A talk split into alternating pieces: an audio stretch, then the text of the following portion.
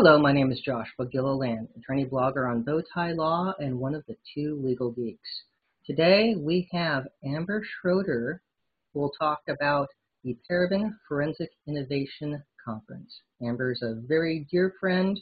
She is the CEO of Paraben Corporation that makes cell phone forensic and other mobile uh, forensic collection devices. And Amber, how are you today?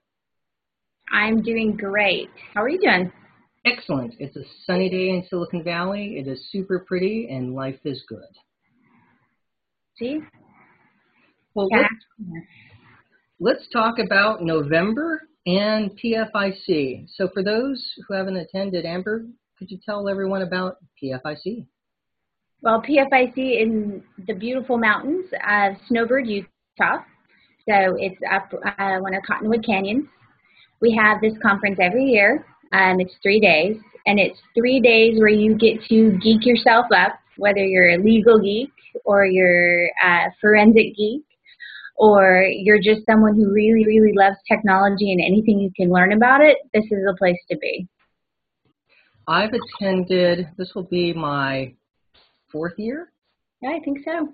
And so I've enjoyed it. It is, a, I love it because it is a content driven show that you, you have very nice tracks, you have the uh, hands-on labs that people get to do. I remember doing a uh, half-day training with a uh, Quinn from Orchitect on eDiscovery that was just a rip-roaring good time. And, you know, and just like the hands-on stuff to actually get to play with data. It's just cool.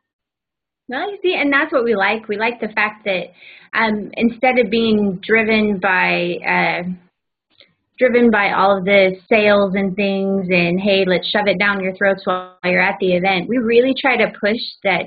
First off, we want all the introverts to come because we kind of account for that. Because those of us who are shy, it's like we make sure that you get into classes and you really get to ask questions, and it's not embarrassing to do that because some of us we're not as open as others.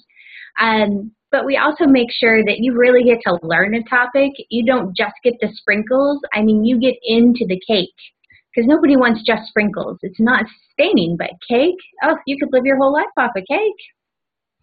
And eat it too. exactly. So, what kind of tracks will you offer this year so people you know, who haven't attended, who are considering it, could say, like, sign me up, I want to go? Okay, so I totally changed the format this year, but I did it in a, in a way that, again, innovation is about change. You can't just stay the same forever. So this year we have a conference track which has one hour lecture sections. Uh, these sessions are great because it covers some of the really cool topics, anything from like augmented reality to I'm going to speak on mobility. Um, we've got case studies. We have Google Glass being discussed. We have um, some of the changes that people are seeing in code languages that are changing what you can use in discovery and what you can actually recover as evidence. And that's just the conference track. Then you can bump into the advanced track. This is eight hour sessions, so three days, you get three separate classes. And one of the classes, for example, is you are a hacker and then you're an investigator, and you get to play both sides of it because there's nothing wrong with playing more than one team, right? It's all about that variety. So they get to kind of play those two sides of it uh, to advanced Mac forensics and then advanced malware. And then the last track is specialist. So you get four hour sessions of unique topics. So you get to do things like chip off, which is one of those controversial new things that unless you're an electrical engineer or you happen to be a closet lover of having um, electronics taken apart, which I'm one of those people, I have pieces all over the place. Um, you don't get that opportunity. And in this class, you get that opportunity. So we want to get people out there so they can try different things. I think that's the trick. You can't really find out if you want to follow through or do something unless you try first. Wow, that sounds pretty awesome. I'm doing, uh, I'll get to present on cost this time, and I'm looking forward to that because that's one of the e-discovery topics that doesn't get enough attention. And so, and I think a lot of the courts are coming down incorrectly on it. And I think that's also because of how it's argued. So I'll, I'll jump into those issues and see if, anyone actually tries it and if a judge goes along with it. So that could be an interesting experiment. I think yours is a perfect example. It's the topics that people don't get covered at other events. And that's what's really important because they may be fringe topics in some way, but they're also the topics that can make or break a case. Colossally. Which then brings us to, you know, you're very innovative in the fun side of things. You know, the you're the only conference organizer who's personally baked cookies for all the speakers and given us warm skiing hats. I mean, it's just it's it's cool. I mean, it's nice to you know the bow tie. I mean, it, it's fun to get that stuff.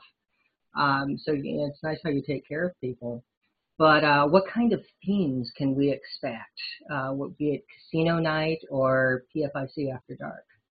Well, we are always having our casino night. We love that. But this year, you know, I kind of went back to my roots. So our theme this year is Get Your Geek On.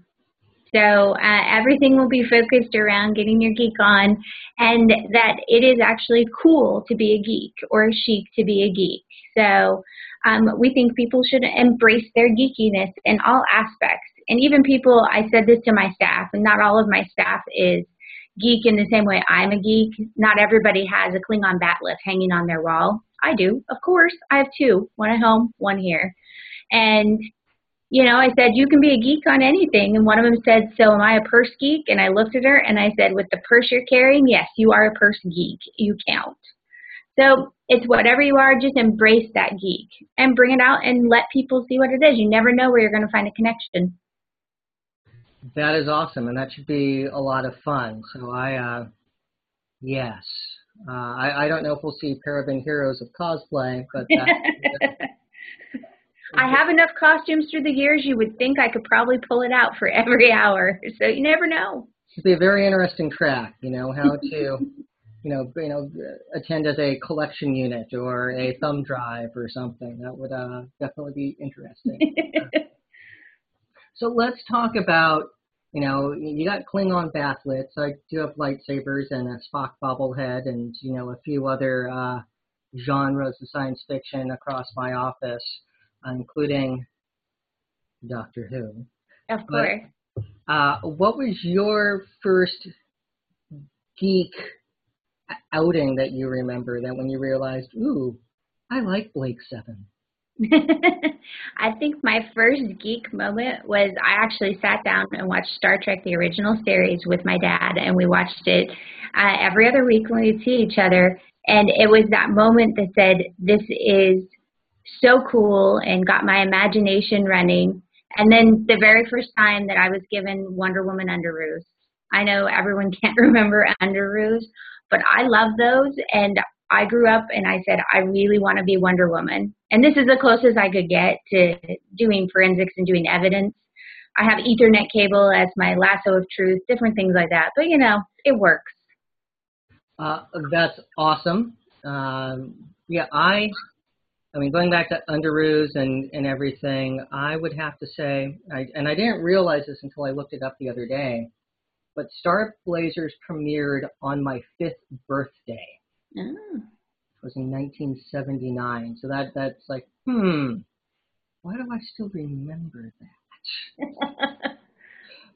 Which then brings us to, uh, we should close it out with this, but Agents of S.H.I.E.L.D being the good computer forensics person, did you notice any forensic issues in the premiere?